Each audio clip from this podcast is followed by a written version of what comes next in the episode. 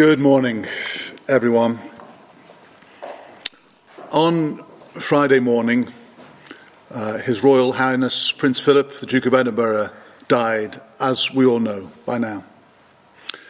A little while after hearing the news, I received a text from John Naylor, who was meant to be preaching this morning, just asking the question. He wondered whether perhaps he would, it would be better for, to push him on a week and for me to share something and reflect upon this significant moment in our nation's history.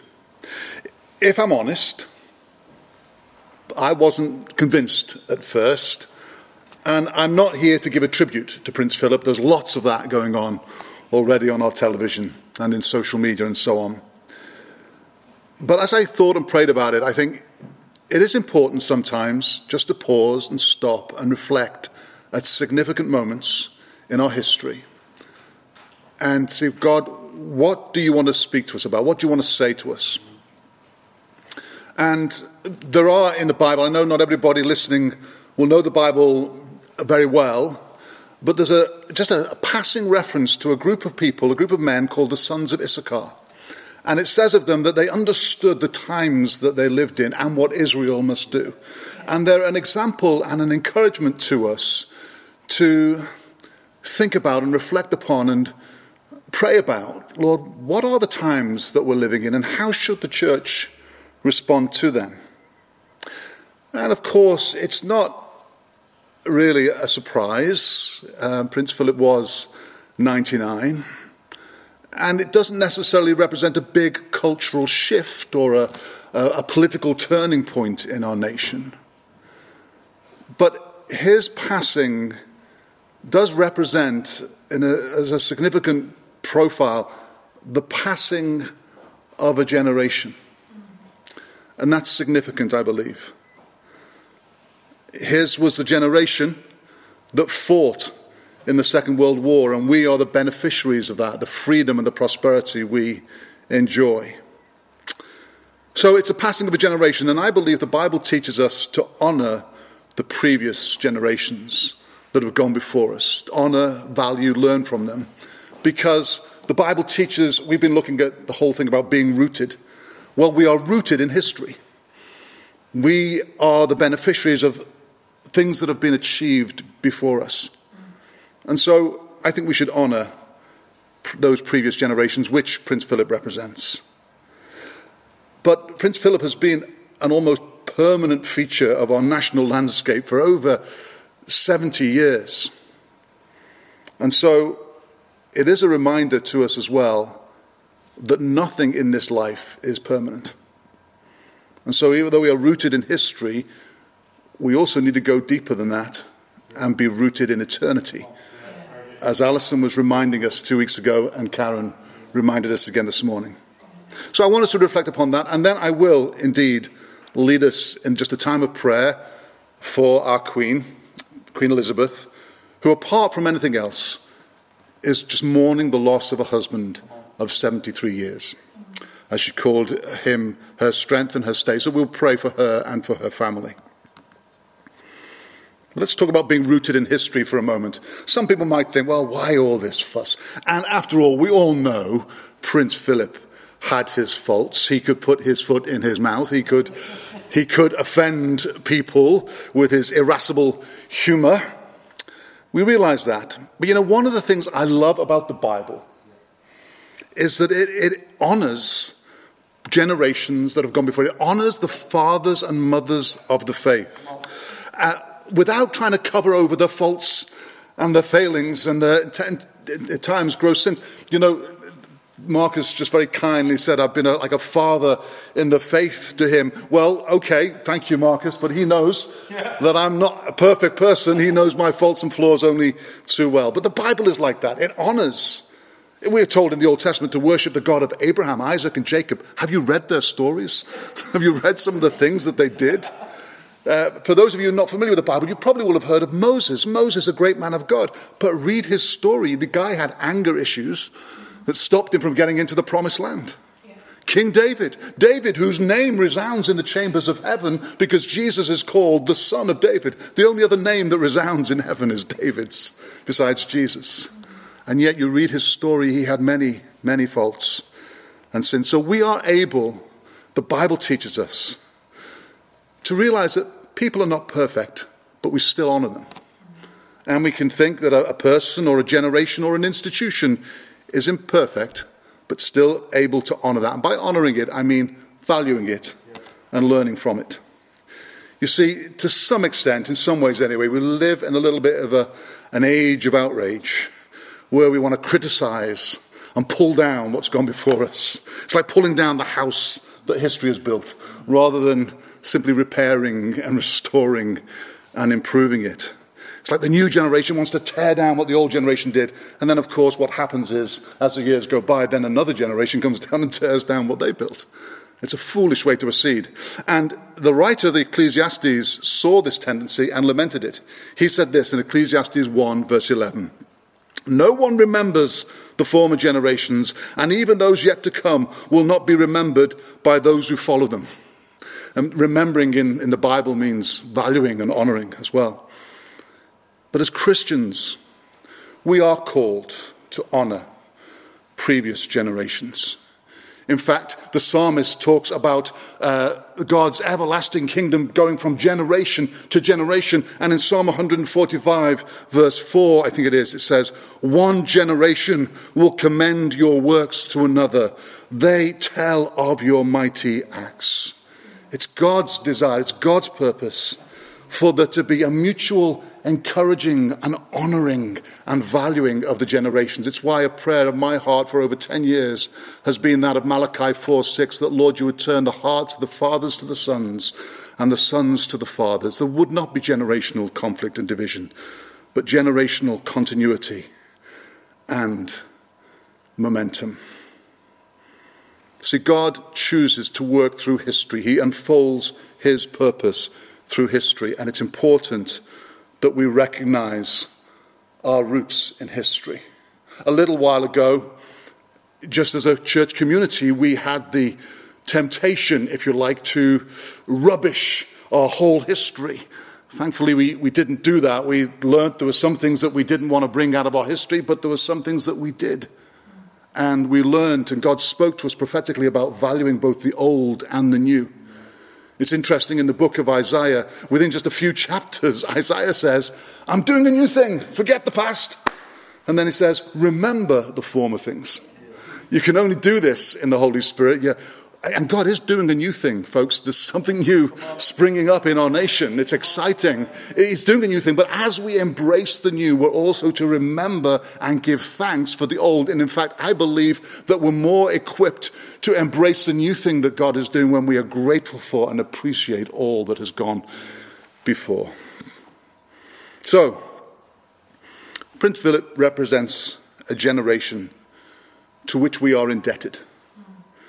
And so I am very happy to unapologetically thank God for him and for what he represents. I, in fact, I'm reading a book at the moment called The Road to Character, which is actually an encouragement to learn from previous generations about what they learned about building character. You see, we live in an age which says a lot about values but little about virtue.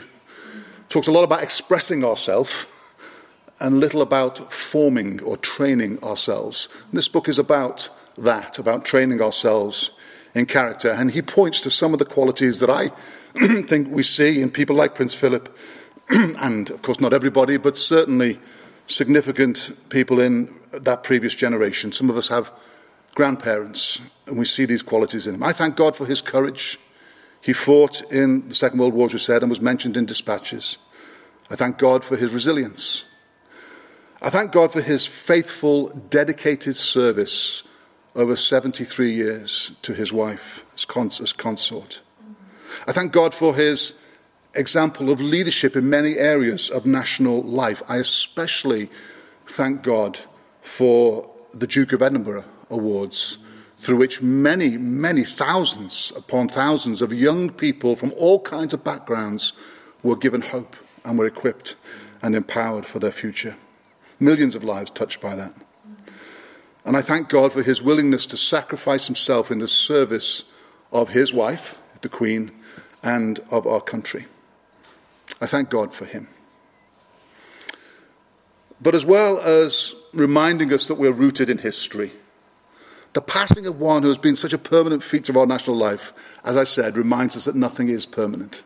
I mean, this is a man who's been around Uh, 70 odd years in the national life where we've seen the, the rebuilding of Europe after the Second World War, we've seen the rise of the Cold War, we've seen the building of the Berlin Wall and the coming down of the Berlin Wall. He's seen it all, he's been around for it all. You think this man is a permanent feature, and yet now he's gone. There's something to be valued and honoured about longevity, about faithfulness. And we do thank God for his faithfulness and his steadfastness.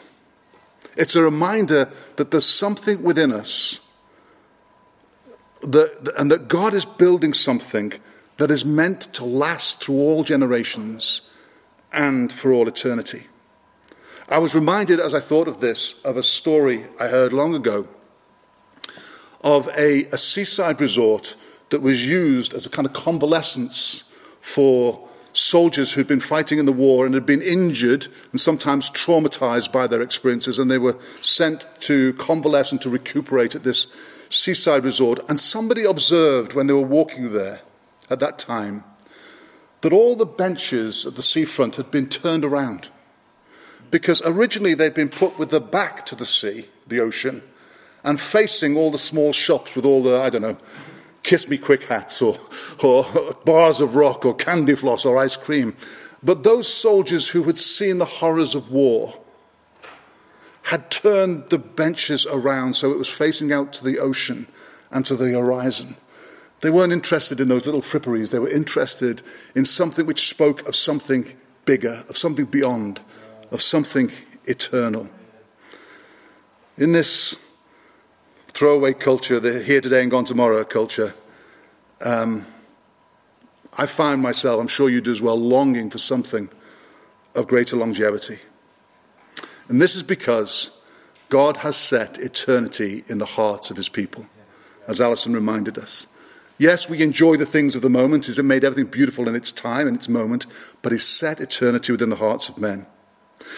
Again, the writer to the Ecclesiastes in chapter 1 was not quite right when he said this Generations come and generations go, but the earth remains forever.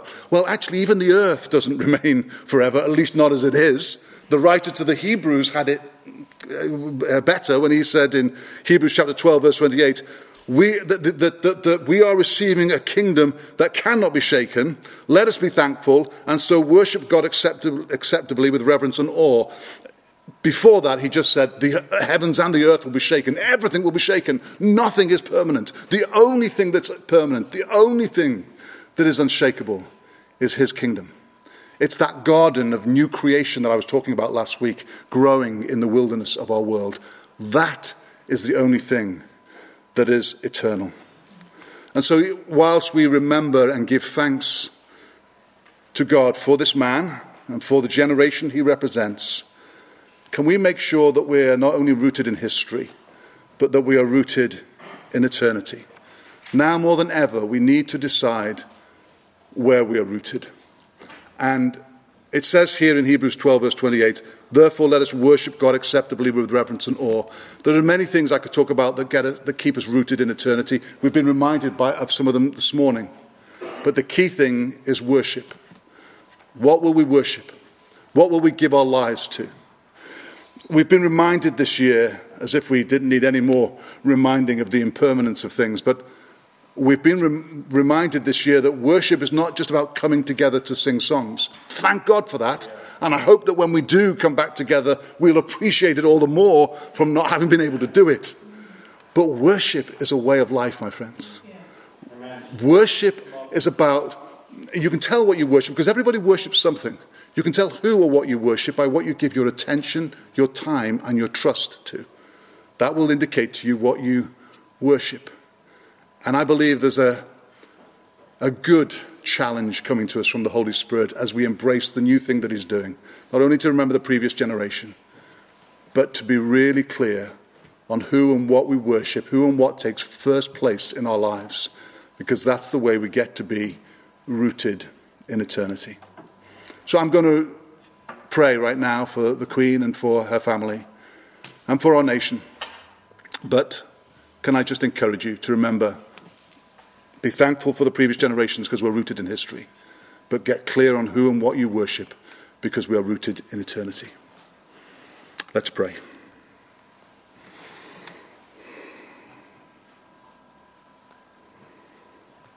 Father, we just think right now of Her Majesty the Queen. Apart from anything else, she is just a lady who has lost her husband, a husband of 73 years. So we pray, O oh Father, that she would know you as the God of all compassion and the Father of all comfort. I thank you for her faith in you. And I pray that that faith will be a great strength to her now. I pray also that her family will be a great strength to her now. I pray for all of them that they will know your comfort, your encouragement, yeah. your presence. And I pray for our nation. Lord, in many ways, still a divided nation. I pray that the response to the death of His Royal Highness Prince Philip will not divide it further, but will actually contribute to bringing it together. But I pray also, Lord God, that more and more people in our nation will realize the impermanence of this life and they will learn to turn their eyes not to that which is seen and temporary, but to that which is unseen and eternal. And I pray that we would set an example of that as your people, as your church, by being those who live for another kingdom, those who live not for the kingdoms of this world, but the kingdom of our God and of his Christ, and that we would indeed be rooted in eternity. In Jesus' name, amen. amen.